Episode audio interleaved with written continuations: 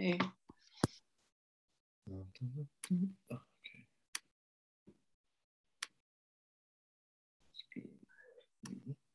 Should I start the webinar? Because it says that we're in practice session. Uh, so I would at five to press hit broadcast and just we'll turn our webcams off and put go on mute until and then just kick it off at four. Okay.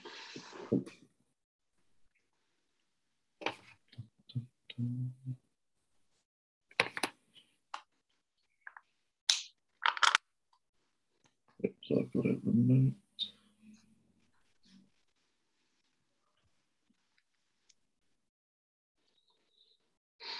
if this would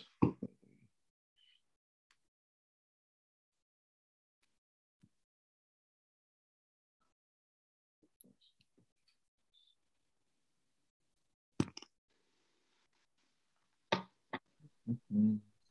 I'm just going to fill up the water bottle.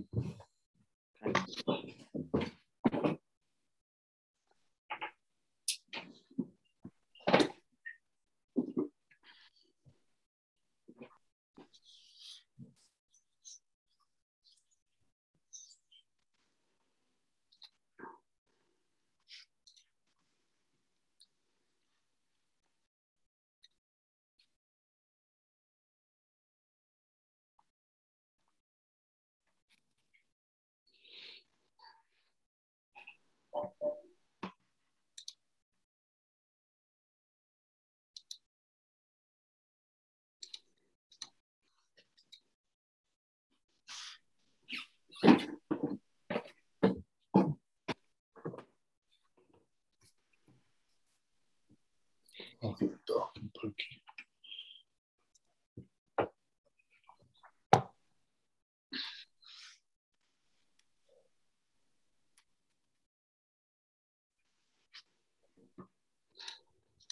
Any last minute doubts? What thoughts and prayers? Very helpful, always. Do we do the uh, the the American, you know, the American things? Hair prayer before the Father, Lord, Um, please. I've been um there's this in kind of along the lines of the Darwin Award, there's been a, a thing I called the Herman Cain Award after the um that very outspoken Republican. And so uh, it's just basically people posting very outspoken anti-vax people on Facebook who then go on to get COVID and die from it. And the amount of thoughts and prayers that people are asking for, it's like you should have just asked for a vaccine. It would have worked.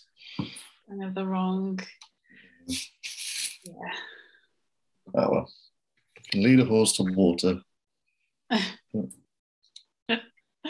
Oh.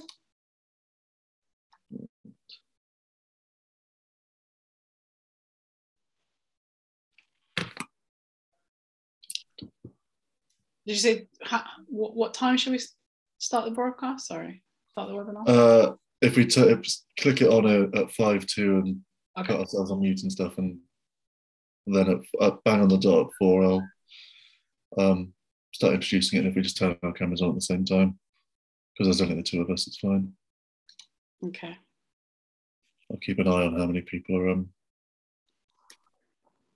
Three, oh, yeah, two miles online as well. Didn't realise. Okay, mine. Hey guys, good luck today. Thank you. How are you? Good, good, yeah. Uh, just trying to find petrol. Oh, really? Is it that bad?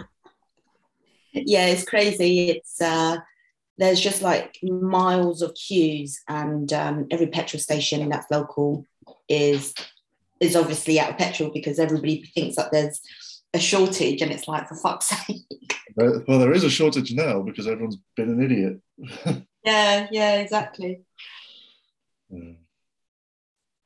I just don't understand why the government doesn't learn. Like, if you mention panic buying, people are going to panic buy. Just don't mention it. And part of me thinks it's just a bit of a ploy as well by you know the big uh, blue chips trying to get a bit of money out of people as well, right? Create a bit of a, a crazy stir, and uh, people will just end up going out and panicking and, and buying shitloads of uh, petrol. Yeah, that's dumb. It's, it's such a dangerous time. It's like if you genuinely just need to fill your car up and you're sat in one of these queues, like, oh, everyone Mm. thinks I'm an idiot. Yeah. lady putting it in the um um bags, plastic bags, just filling her. I was like, Oh, I saw that. "You're on it, That is, that is, that is next level. Ooh. Oh dear. I, I hope that idiot does not live in my neighborhood because My insurance is already high enough. yes. Well, no, I just don't want that. Like I want to like if I if I lived near her, I'd be like, okay, you know what? I'm gonna check into a hotel for the next two weeks because you are an idiot is gonna set the whole block on fire. It, it was like that situation when uh, the pandemic hit last year, and Blue there were like uh, pictures, uh, images of you know people cutting out what are they called, like you know the big plastic containers uh, for like water, those big massive water bottle containers, and and creating like a little sort of like half body helmet uh, type of thing, and, and wearing it around as if like that's going to protect them from from everything. It's like what is the world coming to? Yeah. oh well. Oh. Yeah. It's always the, the weakest link in a group is the one that takes us down. Once, once it is not me. Oh dear. Cool. Right, shall we um turn everything off and just let people slowly filter in? Let's do it. Good luck, guys. Cheers. See to you afterwards.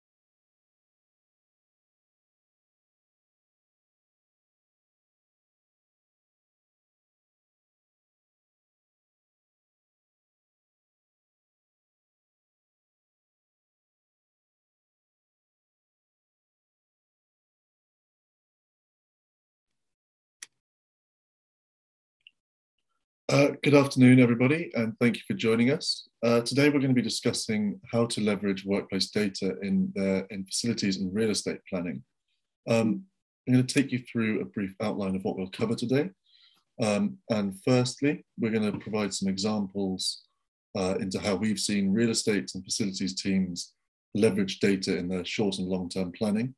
And then we're going to move on and look a bit deeper at what actual reports and metrics that these teams have been using uh, and how it's influenced their planning and decision making.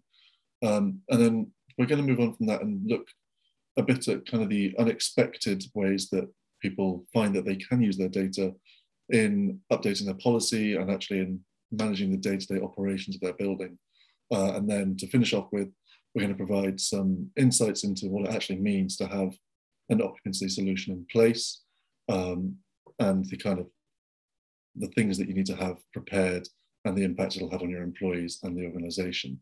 Uh, joining me today as the key speaker is OpenSensors CEO and founder Yodit Stanton. Um, and by way of introduction, Judith, if you could provide some insights into what you meant when you, you said this quote that's on screen at the moment, I think that'd be a great way to get kicked off.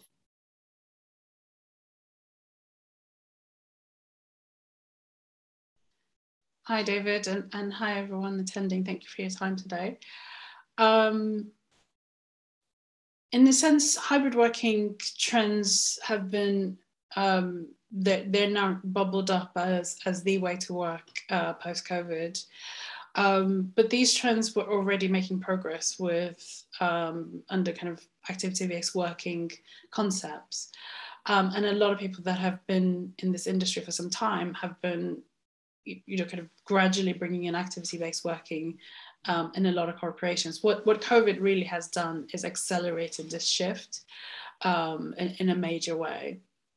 So five months ago, we surveyed um, just over a thousand people working in different companies all over the world.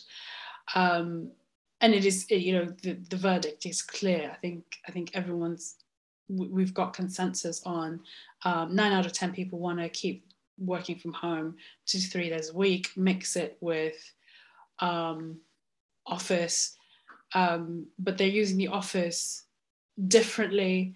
Um, other, like there's a small minority of probably kind of uh, let, that, that will want to work completely remote. Others, that, again, a small minority want to work completely in the office.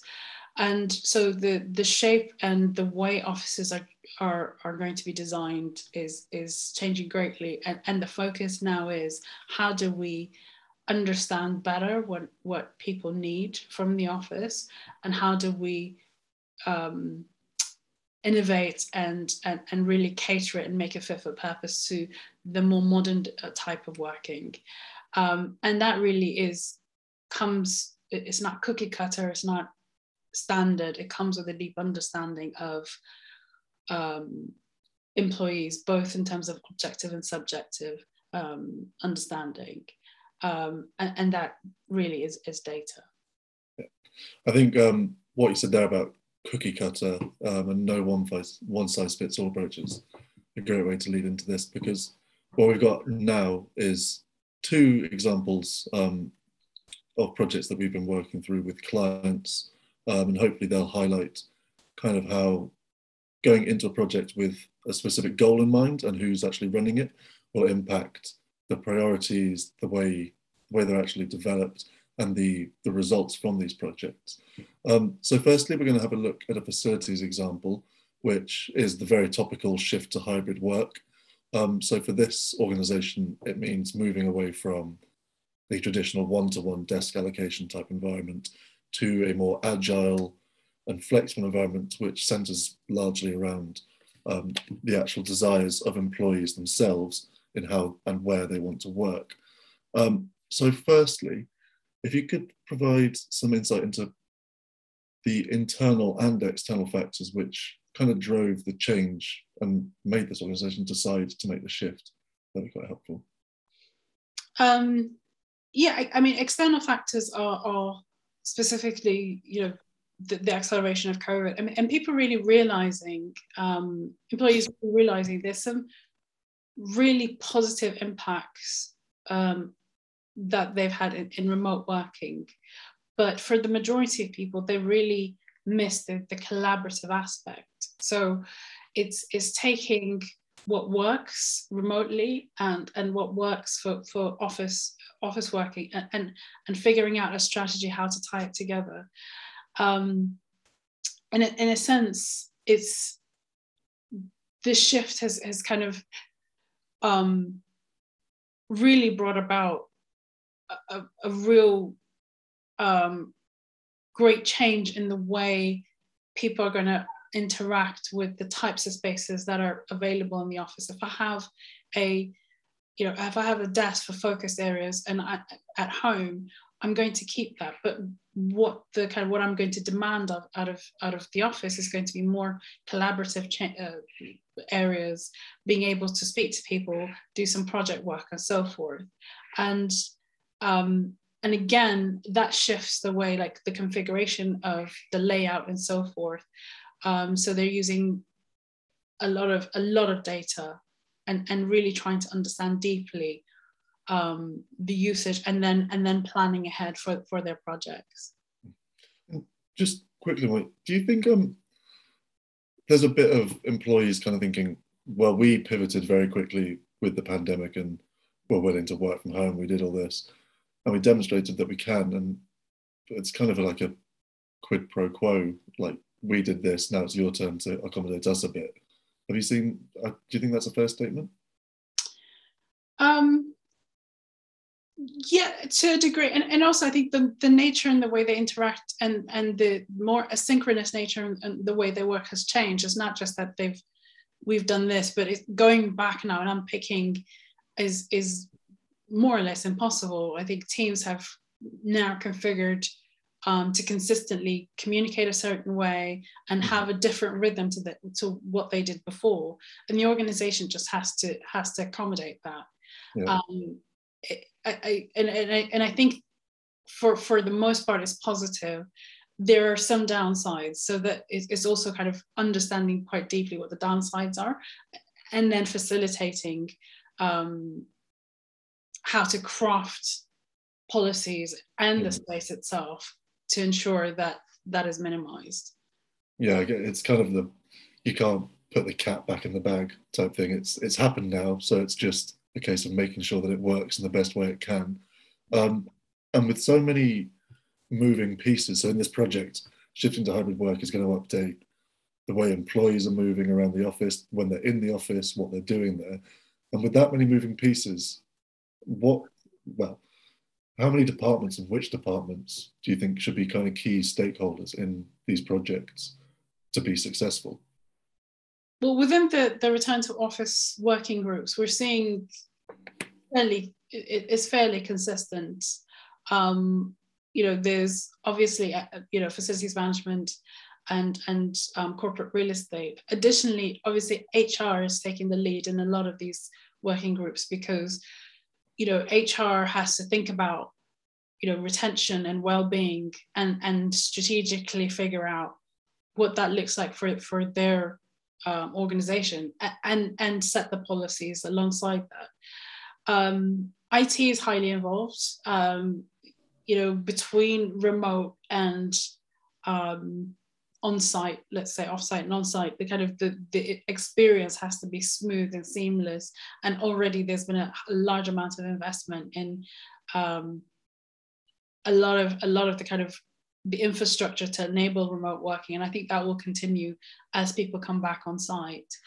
Um, finance and, and and corporate real estate have a you know are now a lot of our customers are in the middle of their lease cycles. So they're now starting to go okay how you know looking ahead what is it what is it that's going to be necessary? What investments are necessary?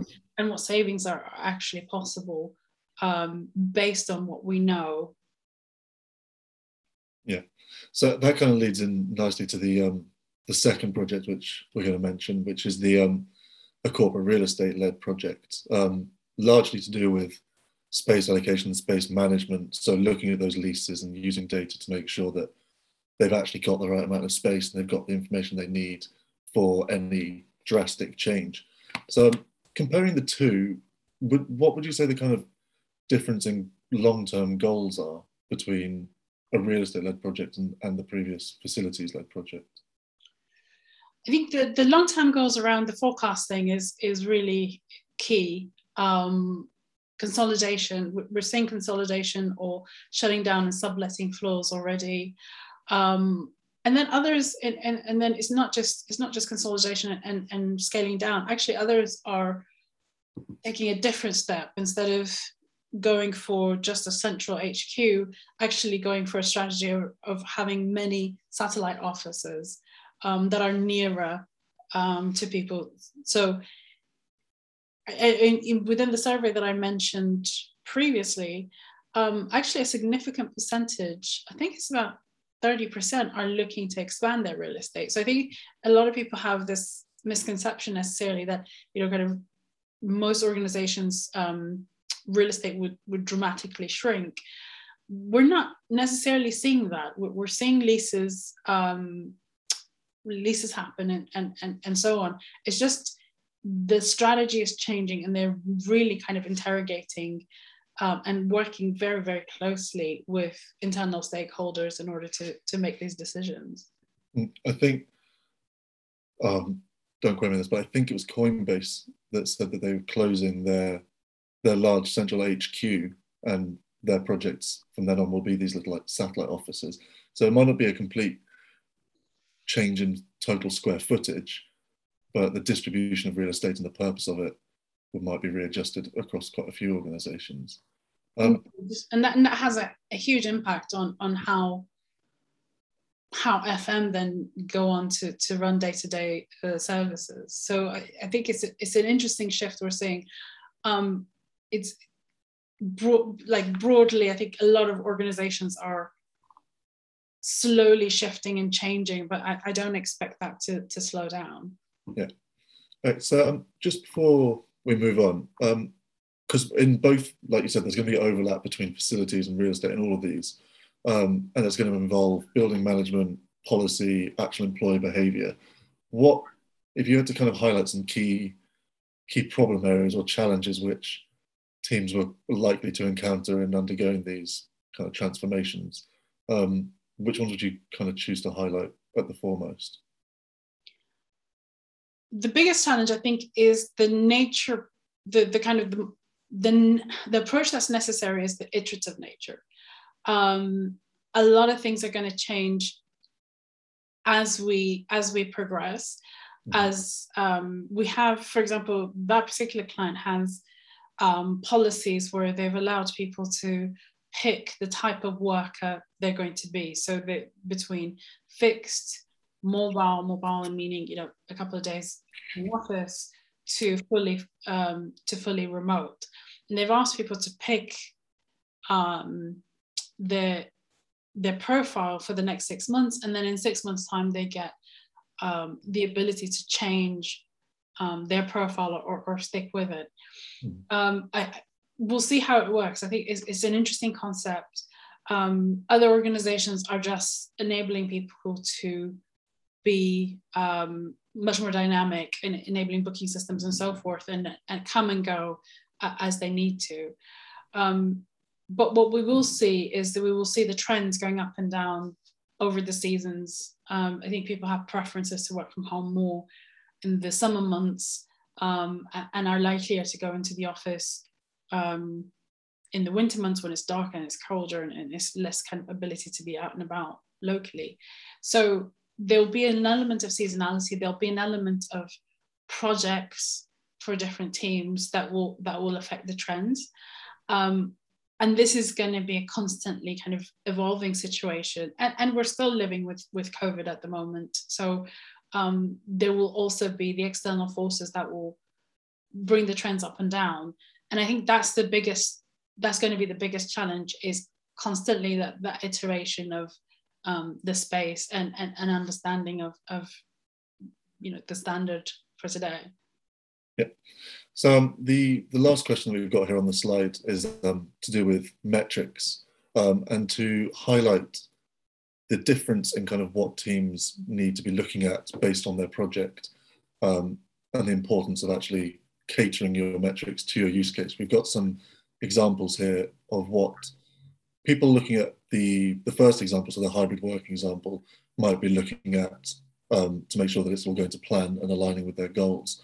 Um, so if you could go go kind of go through this slide and pick out some key metrics which you think are really useful and explain why they're so valuable and some insights into the decisions that they enable teams to be more intelligent and evidence based in making. Yeah, sure. So I mentioned seasonality already. So the kind of the monthly trends is is a key one to understand seasonality. We're already seeing in certain organizations a vast difference between the trends for August to September. Uh, a, a, lot higher occupancy in, in, in, September than was in August. Um, the the weekly occupancy is also interesting because we see um, trends to where people converge in on the office in certain days and then mondays and fridays perhaps being ghost towns. And again that that defeats the purpose of having kind of these flexible spaces. So so there's you know it indicates that work needs to be done around allocation mm. and, and team allocation and rotations um, asset usage is, is a big deal it's it's really tells you the breakdown between um, the occupancy in different assets types. And again, it's, it's around saying, you know, if desks are, are, less occupied, but we've got a high level of occupancy in, in these types of spaces, let's shift things around. Um, the for, for lowest and highest occupancy, obviously, the, is, is the peak and, and when it's, you know, very, very low. And the, the bigger that gap, the bigger really looking at, again, kind of allocation. Um, most organizations are trying to keep the peak under 80%. Um, really, anything above that, you, you really are, are going to run into some problems. Um, so keep it under there. But if the low is really kind of nearly zero, then you, you really have um, some some things to dig into in terms of, of culturally or, or policy wise. Yeah, if though if that's a very big difference, it kind of suggests that what you're setting out to achieve isn't isn't what's happening and something needs adjusting. Um, cool. We'll move on to the long-term reporting, and um, as you can see already, they're quite different metrics, um, just even to look at. Um, but so these are the ones where you'd be looking at a long-term, and in this case, a real estate-led um, project. So if you could, I guess, do the same again and go through and say why or how each one of these are used, that'd be great. Sure. So the, the I mean, the building stats breakdown is is um, pretty self-explanatory, but for for a lot of our clients, they have multiple sites, so it's also looking at across the portfolio um, when making consolidation and, and so on decisions is, is actually it's important not just for one site but for multiple. Um, for me, the desk metrics are are super interesting. Um, but the the one that's most neglected by by a lot of people that that is most eye-opening is usually the meeting room um, metrics um, what tends to happen and I, and I, see this over and over again is you know the large boardrooms are consistently used by very small amounts of people and shifting that and really understanding you know what is the ideal? Like is it two persons collaborative spaces? Is it four person collaborative spaces? Um, huddle rooms, meeting rooms, and so forth. And then how can we take the really underused assets? And underused meaning it's used all the time, but it's used by, you know, it's, it's not used to its full capacity. So can we change that around to make it so that um, to cater for, for the majority? Um, and, and meeting rooms, you know, they are they take up huge amounts of space and, they're, and they're costly. So efficiency within that is, is super important. Cool. So we, by looking at these, hopefully we've kind of shown how it's important to have a goal in your project and then kind of center the data that you want to use around them. But um, what we've seen happen a lot over the last 18 months is that through gathering workplace data, um, you're then able to identify problems which you didn't necessarily even, or you might have known about before, but had no way of addressing, or you can undertake some internal learnings um, or act on external learnings um, and then actually work on implementing those changes within your workplace. So a good example of that which is really important at the moment with the pandemic, is the link between occupancy and air quality. Um, so, how would you, well, what have you seen organizations and kind of, well, companies doing to act on government guidance um, in terms of well-being and air quality? Yeah, I mean, the there's two sides. So the, firstly, like within any indoor environment, like people want to people want to make sure that it's understand it's safe. So within the survey as well that we've published, um, is is a key factor for for most people, and not just in offices, but any indoor environment. Um, what we know from the research and also from government guidelines is, you know, fresh air matters a great deal. Um, the more fresh air there is, the, the, the less kind of virus transmissibility, the, the, the um, the less virus that's sim- quite simply in the air. Um, we use CO2 as, um, a, as a metric for that because, you know, that's what we breathe out.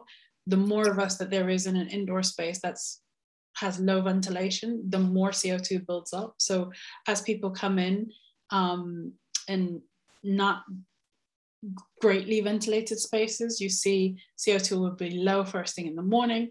And as people come in and there's there's kind of more breath that's happened, you see the buildup. So monitoring CO2, does it does it actually spike during the day? Um, it, and if it does, then really the kind of the, the air intake has to be looked at, pumping more fresh air in, um, mm. much at a much higher rate on an hourly basis than than you would have before is, is pretty critical.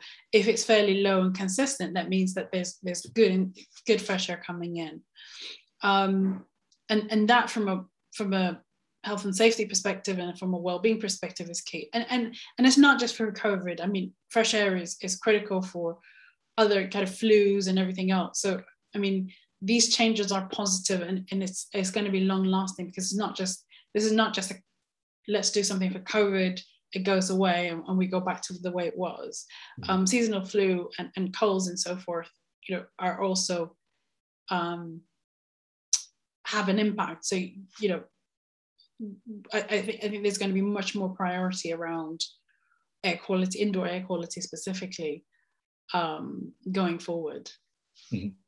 And it's so to kind of get a grip on that, you need to understand occupancy as well, so you can see how how the increased numbers on certain days has an upward trend on on CO2. So if yes, so if, if me and you are in an auditorium in a large space, you know, the fresh air intake does not does not need to be as high because we're not we're not kind of you know the, but the more people there in an auditorium if, if there's 200 people um, the fresh air intake much has to be much much higher mm-hmm. um, so yes for sure occupancy has a it's, is directly kind of linked.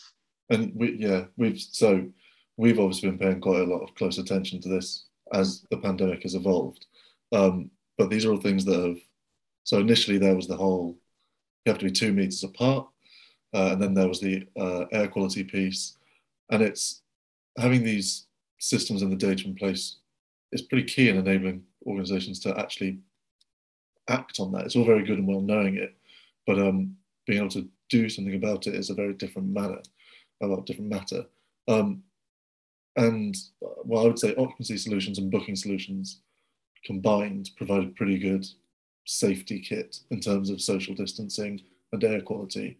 Um, so, if, well, if you could explain quickly how booking systems and occupancy combined enable uh, facilities and real estate teams to, without the physical barriers, create a safe space that could be quite helpful as well. Yeah, so booking solutions previous to COVID was very much a majority at least concentrated on um, meeting rooms. Um, and, and meeting room booking is, is definitely very important, but there's been a huge shift and uptake in, in desk booking solutions um, that, that we're seeing. So it's not just, it's kind of both for safety and practical reasons the um, the way we've approached it is to kind of minimize the um, the interaction and, and make automation built in much more. Um, as an example, you know, uh, the desk for us for, for, desk booking, the way we work is we um, the, the sensors drive the check-in and check-out process, and it's automated. Um, booking solutions always have a big problem with no shows, so automating that um, and, and, getting assets released back into um, the portfolio so others can use it and, and really making a lot of this stuff seamless is, is super important. Um, what we were finding was clients, you know, early on were passing around um, who, who's attending um, and who's going to be in, in the office via email and so for contact tracing purposes. So again, we're ensuring that, you know, if you know there's an outbreak or somebody's sick, you can quickly run reports to understand okay who else has been around so again contact tracing is a huge element mm-hmm. um, so booking solutions have existed but they've they are evolving in, a, in, in rapidly to take into account these new use cases that have come up yeah i guess it's all because when we, spoke previously with um, some hr representatives sue warman and emma dutton and they were very keen on presenting the idea of hybrid work not as a free for all, but as a very, it has to be a controlled environment. Like I said, there are serious risks that can happen if, if it doesn't go well. Employers will get frustrated if they can't access the space they require. Um, and if you come in and it's a wasted journey, it's not only annoying for the employee, but that's actually going to have a significant cost in terms of productivity. So all of these data sources and tools work together to create that seamless environment. Um, which kind of leads on to the final thing that we're going to look at, which is the actual process or impact of uh, data gathering itself. Um, so on the screen in front of you is some basic information about the type of sensors we use.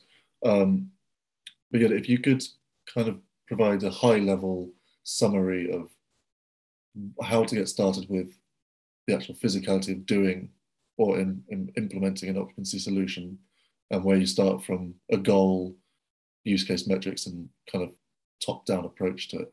That'd be a nice way to finish up, I think. Okay. Um, so at a high level, the breakdown in sensors, you have your occupancy sensors, which are there's many different types under under that, and then the environmental side.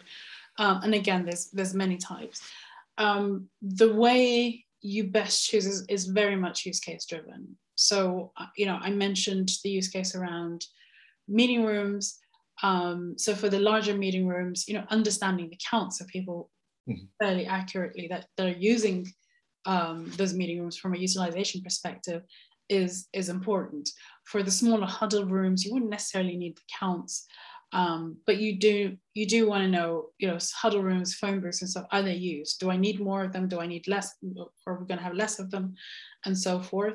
So you go from much more PIR based understanding, um, and and same for desks. You know, really, what you're trying to understand is: Do I need more? Do I need less? Have I got my team rotations and my configurations right? Um, so again, kind of the PIR side makes sense. Um, on the environmental side, obviously we've talked a lot about CO2. So there's CO2 sensors and, and CO2 temperature and, and, humidity tends to be the kind of the the class that is around one type of air quality. There's particulates, particulate sensors for um, a different type, um, VOCs and, and so forth. So particulates being kind of dust um, and, and understanding if the filtration system is just um, pumping in kind of more dirty air from outside. Mm-hmm. Um, VOCs is around um, kind of chemicals and so forth. And then the other class is, is noise um, because some some organizations are really trying to ensure that there is the collaboration spaces. But if, if for the people that need focus, um, focus areas and focus rooms, um, you know keeping noise levels in check is is is important. Um, so it's it's, it's um, you know the, the use case really drives the sensing and the data gathering um, capabilities. Yeah. And it so just quickly for so people can get a sense of how like what they actually need to put in place to gather this data what's the kind of sensor to report process? How, do, how does that look on a physical sense within an office? Um, so for, for us as a company, the way we approach it is that everything should, should be easy. So for, for our customers, we, we provide the end to end. And, and that's a decision that we've taken based on just you know making the experience as easy as possible.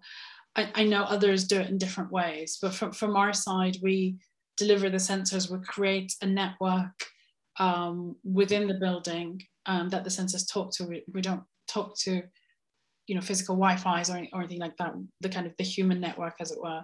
Um, there's a standalone network just for the sensors, and then um, deploy and, de- you know, de- deliver um, the sensor deployment and also then deliver the analytics and, and reporting. Um, it, and, and that decision is because the underlying kind of effect of the technology should be really seamless for the client. They don't they don't care about what it is, how it works as such. I mean, other than that, it's secure and robust, but um, they, they really want to understand from my use case, I want to get to this point very, very quickly. Yeah, cool. Um, right, just to finish up then, uh, hopefully you've kind of got some idea of these points, but there's some key factors for consideration just to end up with.